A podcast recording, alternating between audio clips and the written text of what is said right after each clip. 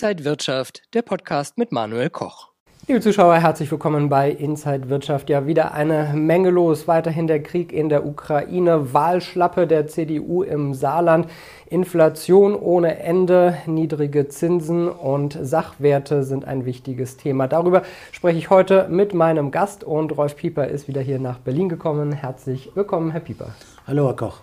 Ja, Rolf Pieper, internationaler Finanzmarktexperte. Er ist von Piepers, Radar and Analytics, Ex-Investmentbanker, Journalist, Autor, Klardenker und er hat die Portfoliotheorie Triversifikation entwickelt. Herr Pieper, schön, dass Sie da sind. Sie sind gerade auf Roadshow und äh, gerade hier auch in Berlin unterwegs. Schön, dass Sie hier auch schnell noch mit ins Studio gekommen sind, spontan. Äh, wie läuft die Roadshow? Ja, es ist natürlich ähm, äh, ein Informationsdefizit entstanden in den letzten Jahren. Viele Kunden haben sich beraten lassen, ähm, aber man kann natürlich auch auf den YouTube-Kanälen nicht alles das sagen, was man gerne möchte. Und man muss mal wieder Klartext sprechen können. Also die, unsere Veranstaltungen sind fantastisch äh, gebucht, äh, teilweise ausverkauft, weil viele doch wirklich mal die Dinge aus erster Hand äh, hören wollen und nicht, nicht irgendwelche Slalomläufe, sondern sondern hier geht es um Abfahrtslauf. Das heißt, äh, wir sprechen Klartext, Dinge, die wir so in der Öffentlichkeit nicht sprechen können. Die Menschen wollen das gute Gefühl bestätigt haben, dass sie alles richtig gemacht haben, suchen noch nach neuen Anlageklassen und abschließend tun wir das ja mit dem großen Kongress am 9.4. in Würzburg. Da darf ich ja äh, gute Freunde begrüßen, heißt ja auch People and Friends, mit äh, Thorsten Polleit, auf den ich mich sehr, sehr freue, Markus Krall äh, und Ernst Wolf und dann noch mit einem Rohstoff-Special von Tino Leukert. Also mehr, mehr geht im Prinzip nicht. Also das wird uns auch bestätigt, dass so eine Veranstaltung äh, dass das überhaupt möglich ist, ist klasse. Wir haben die letzten Karten, äh, ist ja, die Teilnahme ist kostenfrei, die letzten Karten im Angebot. Dann werden wir wohl nächste Woche ausverkauft sein und da freue ich mich bärig drauf, äh, mit diesen Menschen gemeinsam auf der Bühne zu sein. Super Event. Wir kommen bestimmt auch noch mal auf ein paar Details, die Sie auch besprechen werden. Lassen Sie uns vielleicht äh, ganz aktuell in die Politik schauen, und zwar nach Deutschland. Wir hatten die Wahl im Saarland. Ähm, der Ministerpräsident Hans wurde da ja wirklich äh, brechend, äh, sang- und klanglos äh, abgewählt. Äh, wie ist Ihre Wahlanalyse? Ja, das war eine richtige Klatsche für die CDU, das muss man einfach sagen. Auf der anderen Seite sehen wir auch eine gewisse Machtkonzentration. Also die SPD nun in der, in der Alleinregierung, ähm, das deutet auf vieles hin. Ja, Wir haben ungefähr ein Drittel, wenn nicht sogar mehr Stimmen, die einfach verloren gingen. Ja, dadurch, dass die FDP nicht reingekommen äh, ist. Äh, die Grünen an 23 Stimmen, also da habe ich mir, da, da habe ich sogar große Freude. Da hat die Tierschutzpartei uns ja einen guten Dienst gemacht mit 2,1 Prozent. Aber auch die anderen sind auf der Strecke geblieben, die Basis und äh, die Partei und wie sie alle heißen, alle so 1, und das stellt ja, äh, muss man einfach mal sagen, ähm, auch das System wieder in Frage. Nämlich ist es eigentlich richtig, dass man nur mit 5% in so ein Parlament reinkommt und, äh, und die anderen fühlen sich ja dann nicht, nicht repräsentiert in so einem Parlament.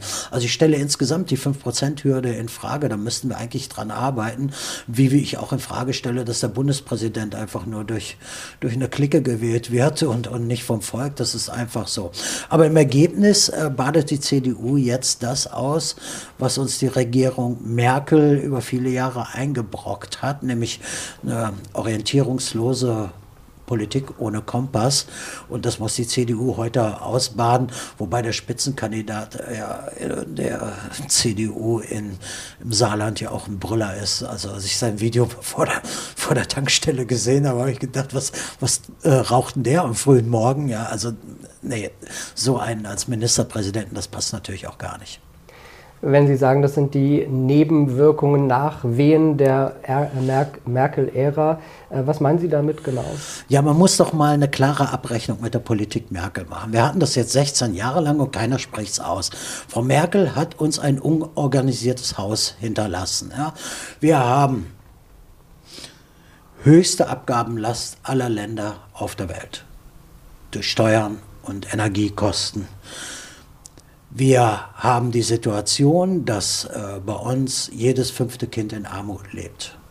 Wir haben die Situation, dass viele Rentner mit der Rente nicht mehr auskommen. Wir, haben, wir merken gerade, dass wir einseitige Abhängigkeit von Energiequellen haben.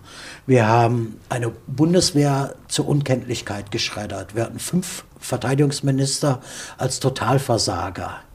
Wir haben das größte Parlament nach China auf der Welt. Wir haben ähm, die höchsten Ausgaben für Beratungs, äh, für Beratungshonorare.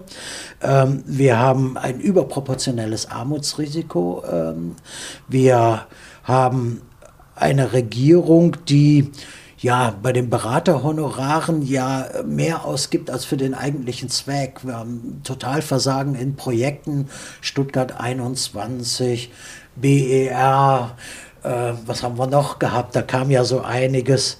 Es gibt kein Konzept für die Rohstoffversorgung. Ähm, sie hat die Spaltung der Gesellschaft äh, vorangetrieben. Auch das merken wir ja in Corona-Zeiten äh, insbesondere. Ähm, sie hat unsere Gegner stark gemacht, indem sie China subventioniert hat.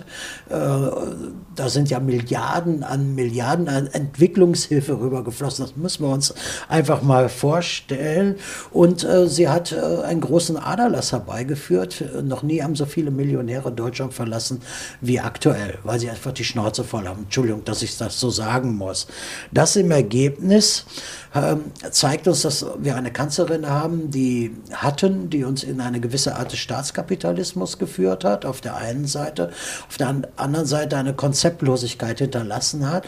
Und das dürfen wir gerade ähm, ausbügeln bei den Lieferketten in der Energiearmut. Wir machen uns doch zum Energiesklaven der Russen, gerade aktuell.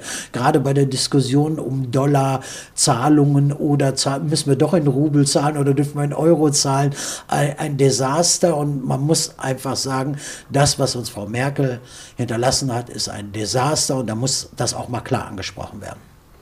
Ja, ein, für manche ein anderes Desaster ist, dass Robert Habeck, der Wirtschaftsminister, jetzt in Katar war und eine Energiepartnerschaft äh, vereinbart hat. Also wenn man mit den Russen nicht mehr zusammenarbeiten will, geht man jetzt zum nächsten Schurkenstaat über und äh, vereinbart da eine Zusammenarbeit. Diese Abhängigkeiten, die da sind, äh, schon irgendwie ein bisschen verrückte Welt, dass gerade der grüne Wirtschaftsminister jetzt dahin fährt.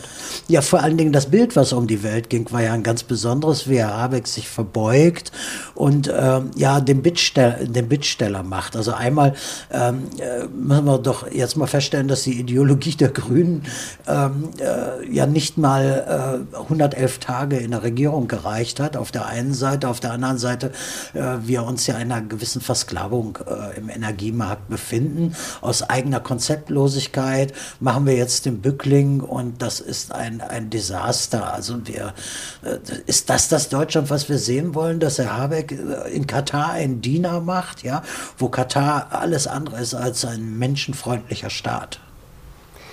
Ja, äh, wenn man von den Russen weg will, muss man ja, dann wahrscheinlich äh, solche Sachen überlegen. Ob das schlau ist, ist die andere Frage. Äh, schauen wir mal auf erneuerbare Energien, großes Thema, was jetzt immer weiter in den Fokus rückt, auch mit der neuen Bundesregierung. Es war ja immer so der sage ich mal, der Vorwurf, dass erneuerbare Energien nachhaltige Investments vielleicht gar nicht so die Rendite bringen können. Aber es ist schon wichtig, so für die Diversifikation auch daran zu denken und auch in diese Sachen reinzugehen. Ja, die höchste Rendite, die wir heute ähm, haben bei erneuerbaren Energien ist, dass wir rauskommen aus der Energiesklaverei. Das muss man einfach sagen. Wir können uns damit unabhängig machen. Das ist eine große Chance. Auf der anderen Seite hat die äh, Regierung natürlich äh, auch wieder unter Ära Merkel äh, versäumt, das äh, massiv auszubauen und anzugehen. Wenn, wir müssen erstmal die Windkrafträder bauen noch, die wir in der Vergangenheit geplant hatten. Wir sind ja bei weitem nicht. Plus das, was jetzt im neuen Klimapaket hier angeschoben wird. Also da ist noch eine Menge zu tun. Ja. Auf der anderen Seite ähm, ich war da ja auch eher skeptisch, ob das der richtige Weg ist, aber es scheint ein Weg zu sein, nennen wir es mal so. Auf der anderen Seite kann man natürlich daran mitverdienen, indem man nämlich die Materialien im Portfolio hat, die diesen Deal möglich machen. Und dazu gehören Technologiemetalle und strategische Metalle. Die treiben ja gerade wirklich äh, die Renditen, das ist unfassbar. Ich bin total beglückt dadurch, dass ich das schon über viele äh, Jahre äh, anbiete. Also man hat zweierlei Erfolg. Einmal Unabhängigkeit von Schurkenstaaten, indem wir das ausbauen. Und auf der anderen Seite kann ich als Investor damit auch erfolgreich sein. Das heißt, es gibt äh, nicht nur Verlierer, sondern es gibt auch Gewinner in dieser Sache? Ja, viele Privatanleger, die sich da frühzeitig engagiert haben, sowohl in den Sachwerten, was ja mein Thema ist, aber es gibt natürlich auch interessante Aktien, ne? das muss man auch so sehen. Aber geopolitisch, äh, ich bin ja ein Schüler der, der des Lateins, äh, Altlateiner.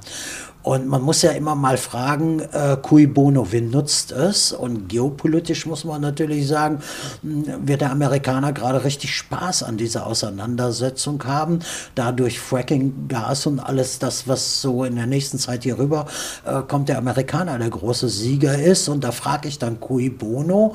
Und äh, da muss man auch hinterfragen, gibt es vielleicht sogar ein Interesse, dass so ein Konflikt entsteht? Als alter Lateiner äh, finde ich das besonders gut. Ähm, Herr Pieper, lassen Sie uns ähm, mal auf den Ukraine-Konflikt äh, schauen. Und auch da entstehen wieder enorme äh, Kosten. Natürlich das ganze menschliche Leid, keine Frage, das ist der wichtigste Aspekt. Aber es entstehen ja auch wieder wahnsinnige Kostenbelastungen durch den Ukraine-Konflikt. Ja, wir sollten mal die Rechnung anstellen, was kostet uns ein Tag Krieg in der Ukraine?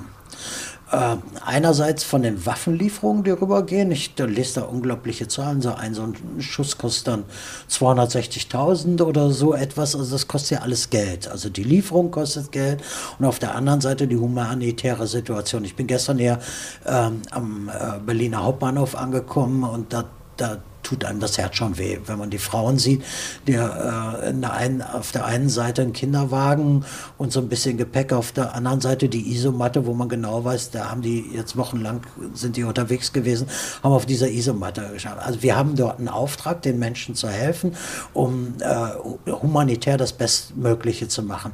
Auf der anderen Seite neben dem Green Deal, Klimapaket, Aufrüstung der Bundeswehr, äh, Finanzierung der Ausgaben für den Krieg, muss man sich ja die Frage stellen, wer soll das bezahlen? Wo soll dieses Geld herkommen? Ja? Und da muss man sagen, er hat einen guten ähm, Analystenfreund, der hatte gesagt, es ist doch wurscht, wo das Geld herkommt. Ähm, es ist ja eh aus dem Nichts entstanden, es wird einfach gedruckt, ja. Und das bei den Russen ja genauso, die drucken ja auch Rubel, wie sie lustig sind. Also insofern ähm, stellt sich aber dennoch die Frage, stellen wir nicht die Zukunftsfähigkeit äh, ganzer Generationen in Frage, wer soll das zurückzahlen? Und das ist die große Frage, die zu lösen ist. Und ich, ich habe keine Lösung, das muss man einfach sagen, außer das, was wir ja schon seit ein paar Monaten, vielleicht Jahren sogar erleben, ähm, die, ja, ich sag mal, Verteilung der Seiten äh, der Bilanz. Ja, ich nehme auf der privaten Seite weg und bringe es in den öffentlichen Bereich, nennt man eine Enteignung und dann lässt sich das schon finanzieren. Ja, wir haben ja aber eigentlich noch nicht mal die Corona-Krise überstanden. Wir sind eigentlich auch noch drin in der Krise. Ja. Wirtschaftlich gesehen äh, starke Belastungen, die Schulden, die dafür aufgenommen wurden. Jetzt der Ukraine-Krieg, auch wieder enorme Belastungen. Wo soll das dann hinführen? Ja, erstmal kennen wir ja noch nicht den Schaden der Corona-Krise. Also viele, die sich vielleicht so leicht über Wasser gehalten haben mit den, mit den Fördermitteln und so, werden verschwinden. Das muss man einfach sagen. Wir haben äh, enorme Belastungen durch die Inflation im privaten Bereich.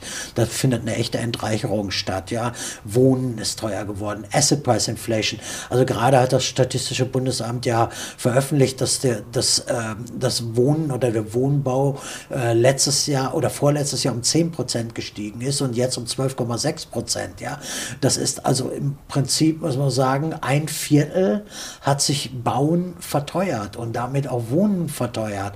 Und auf der anderen Seite verlieren wir 10 bis 15 Prozent über den Kaufkraftverlust. Das heißt also, es wird genommen aus, aus dem äh, privaten Bereich. Und finanzierbar ist es nur durch weiteres Gelddrucken. Ja, das muss man einfach sagen. Und eben durch die Tatsache, dass, dass man äh, Sonderbelastung auf die, auf die äh, Bürger abwälzt. Und äh, ja, ich habe kein Modell. Es gibt, also es gibt kein Modell äh, um das zu finanzieren. Es gibt kein, nicht das Modell. Und dann muss man sich Kriegsszenarien in der Vergangenheit mal anschauen und dann gab es auf einmal ein Kriegskostenzertifikat als Sonderbelastung, Lastenausgleichsgesetze und diese Dinge, und da fürchte ich, das wird kommen, um es wenigstens weiter finanzierbar zu machen. Das heißt aber, sowas wie Schuldenbremse äh, bleibt weiterhin in Gefahr und wird auf absehbare Zeit nicht eingehalten werden können? Also wer behauptet, dass sie die Schuldenbremse einhalten können, der, der glaubt auch, dass Zitronenfalter Zitronen fallen. Ne? Da muss man einfach sagen, das wird nicht gehen. Da müssen wir uns drüber im Klaren sein. Und selbst wenn es dann ein Grundgesetzbruch ist, was es ja ausdrücklich ist, ja, ist es völlig wurscht, denn das Bundesverfassungsgericht ist ja eh durch mit Politikern durchsetzt. Das sind ja keine unabhängigen Richter mehr. Die werden einen Weg finden, das zu tricksen. Und wenn Sie sich die Rhetorik des Herrn Lindner mal anschauen, vor Regierung und jetzt in Regierung. Er trickst ja sein, mit seinen eigenen Worten aus der Vergangenheit, trickst er ja auch rum. Es wird eine Möglichkeit geben, aber ich glaube nicht, dass, wir, dass das Thema Schuldenbremse äh, in Stein gemeißelt ist. Da glaube ich nicht dran. Sie versuchen ja mit der Triversifikation ein Gegenkonzept zu bieten, äh, in Sachwerte zu investieren, gegen äh, die Inflation anzukämpfen. Ähm, wie lief es denn letztes Jahr äh, mit diesem Konzept? Ja, Diversifikation hatte ich ja weitreichend schon erklärt und man muss sich ja mal messen lassen. Und ich kann mich äh, sehr gut messen lassen. In der Diversifikation finden sich ja überwiegend Sachwerte. Das heißt also, es sind einmal die Edelmetalle, die Technologiemetalle, äh, nachwachsende Rohstoffe, ähm, Edelsteine und Kunst. So, das ist die Aufteilung. Und im letzten Jahr, messbar nach BVI-Formel, haben wir 32,1 Prozent gemacht. Ich glaube, das kann sich schon ganz gut sehen lassen. Und isoliert im Basket äh, mit einer Gleichgewichtung über die Edelmetalle und Technologiemetalle deutlich über 50 Prozent. Das macht mich sehr stolz. Da muss man einfach mal so sagen, da haben wir ja fast jeden Fonds mitgeschlagen. Und äh, seit Kriegsausbruch sind ja viele Fonds dann äh, von grün auf rot gerutscht und bei uns geht weiter die Party los mit der, oder die Party geht weiter. Also die Korken knallen auf dem Rohstoffmarkt, sodass man da immer noch verdienen kann. Und ähm, ich habe jetzt über Jahre bewiesen, dass die Diversifikation ein messbares Modell ist äh, und damit auch Outperformer ist. Ich bin Outperformer. Ich habe die Märkte geschlagen äh, und das macht mich sehr stolz. Und sie haben auch die hohe Inflation geschlagen, die man damit äh, so, sozusagen wieder überkompensiert hat. Genau, das ist es ja. Denn wenn wir über Inflation nachdenken, wenn wir mal die statistische nehmen und sagen, wir haben 6%, bedeutet das ja auf der anderen Seite, ich muss 6% Performance machen nach Steuern und Kosten. So, wenn ich dann die österreichische Schule der Nationalökonomie nehme, sind wir wahrscheinlich zwischen 13 und 15 Prozent wahrer Inflation. Heißt, ich muss 13 Prozent nach Steuern und Kosten machen. Ja? Und an diesem Anspruch lasse ich mich messen. Ähm, und wer das dann als Losgröße mit reinnimmt, wird feststellen, wie wenig sinnvoll ist es, Geld auf der Bank zu haben. Das muss man einfach mal so sagen. Das ist Geld versenken. Da, das schmilzt wie die Butter in der Sonne. Das darf man auf gar keinen Fall. Deswegen, ähm, dann kommt das systemische Risiko der Banken mit dazu. Also viele glauben ja, dass die 100.000 Sicherungsfonds noch sicher sind. Das ist nicht so. Das kann man nachrechnen. Wenn alle ihre 100.000 in Gefahr sehen, dann bleibt nicht mal ein Tausender pro 100.000 aus dem Sicherungsfonds übrig. Deswegen muss jeder seine Strategie rausziehen und das ist die Benchmark. Ich muss die Inflation schlagen, um Kaufkraft zu erhalten. Und das ist mir gelungen und äh, das gelingt nicht sehr sehr vielen und ich muss es ausdrücklich sagen, äh, ich bin nicht gegen Aktien. Die Aktien gehören auch mit da rein. Ich modelliere das auch. Ja, ich habe auch Zertifikate mit, äh, mit dabei. Aber äh, es ist die Zeit der Sachwerte. Sie sind da und da im Speziellen die Rohstoffe. Was erwarten Sie denn für die Inflation, wie es da in den nächsten Monaten weitergehen könnte? Nur weiter nach oben? Das weiß ich nicht. Das hängt natürlich auch vom Kriegsgeschehen ein Stückchen. Kriegszeiten sind Inflationszeiten. Auf der einen Seite, auf der anderen Seite ist die Inflation aber gekommen, um zu bleiben. Denn sie trägt ja auch maßgeblich zur Finanzierung des Staates bei. Ein Prozent Inflation macht 10 Milliarden Mehreinnahmen auf Staatsseite. Also haben die doch gar kein Interesse, die Inflation runterzudrücken. Und auf der anderen Seite macht es das, äh, das private Einkommen und Wohlstand geringer das schmilzt und deswegen hat der Staat ein, aktuell sogar ein Interesse daran, dass die Inflation bleibt und zwar über lange Zeit. Was aber wirklich auch bedeutet, in der Breite bei den Menschen kommt das an und das lässt die Vermögen schon schwinden. Ja, äh, nicht nur die Vermögen, also viele können gar nicht mal sparen, weil natürlich die Ausgaben des täglichen Lebens äh, ja gestiegen sind, ja. Und wenn Sie sich dann mal so anschauen, Wohnungskosten, Energie, äh, Verbraucherkosten und all, all diese Geschichten, äh, Nahrungsmittel und alles das, was wir zurzeit haben, gucken Sie Weizen an, ja. Weizen, ähm, wo die Ukraine als Produzent ja äh, teilweise jetzt ausfällt. Äh, man muss ja sagen, ähm, Sonnenblumenöl ist das neue Gold. Gold. Ja, also viele haben ja Sonnenblumen als Nachfolger des Toilettenpapiers entdeckt. Ja, und insofern ähm, muss man sagen, es gibt da eine Entreicherung und da platzen Träume von Urlaub bis hin zu Haus wird vieles wegfallen. Das hat dann natürlich wieder einen Schaden in der Wirtschaft. Das wiederum könnte zur Ursache haben, dass wir in eine Stagflation kommen. Das heißt also Inflation auf hohem Niveau und kein Wirtschaftswachstum.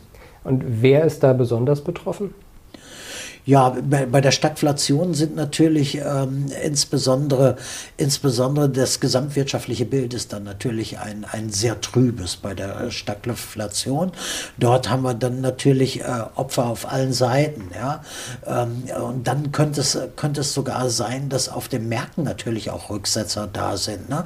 Äh, aber in der Breite, ne? also nicht ein spezieller Markt, sondern auch in den Märkten. Das merken wir dann natürlich bei den äh, frisches Geld getriebenen Aktien Aktien, die werden dann echte Rücksetzer bekommen. Also Volatilität hatten wir ja schon äh, mehrfach festgestellt, Koch ist massiv da und sie ist auch geblieben und sie wird weiter bleiben. Wir werden Ausschläge nach oben und nach unten äh, sehen, viel stärker als jedes Fieberthermometer. Sie haben jetzt heute so viele Themen im Interview schon angesprochen. Noch ausführlicher behandeln Sie diese Themen bei Ihrem großen Finanzkongress am 4. April. Was müssen Zuschauer machen, wenn sie dabei sein wollen? Also es ist der 9.4. in äh, Würzburg und man muss sich einfach äh, auf unserer Seite anmelden bei den IEM-Experten. Es gibt, glaube ich, noch ein paar Tickets. Die Teilnahme ist kostenfrei und es ist ja ein Gigantentreffen. Das muss man einfach sagen. Es heißt People and Friends, der Expertenkongress und es ist äh, Ernst Wolf mit dabei. Ja? Ernst Wolf ist ja äh, in den letzten Wochen sehr, sehr stark medial ähm, in die Öffentlichkeit gekommen. Also sein Buch Der Finanztsunami ist sehr berühmt geworden und mittlerweile spricht er ja ohne Punkt und Komma, nicht immer vor allen Kameras, aber da wird er es tun über den Great Reset. Thorsten Polleit, Professor Dr. Thorsten Polleit, wird äh, das Inflationsthema und Geldmengenausweitung beleuchten. Markus Krall, ja, auch Markus Krall ist dabei, verrät sein Thema noch nicht. Er hat aber um zwei Stunden Redezeit gebeten. Das muss man sagen. Tino Leukert wird ein Rohstoff-Special machen, wie sich Anleger dort ähm, positionieren können. Ja, und es ist dann die Veranstaltung, die ich leite und ich habe mir auch einiges einfallen lassen und werde auch noch mehr sagen als bei Ihnen, Herr Koch.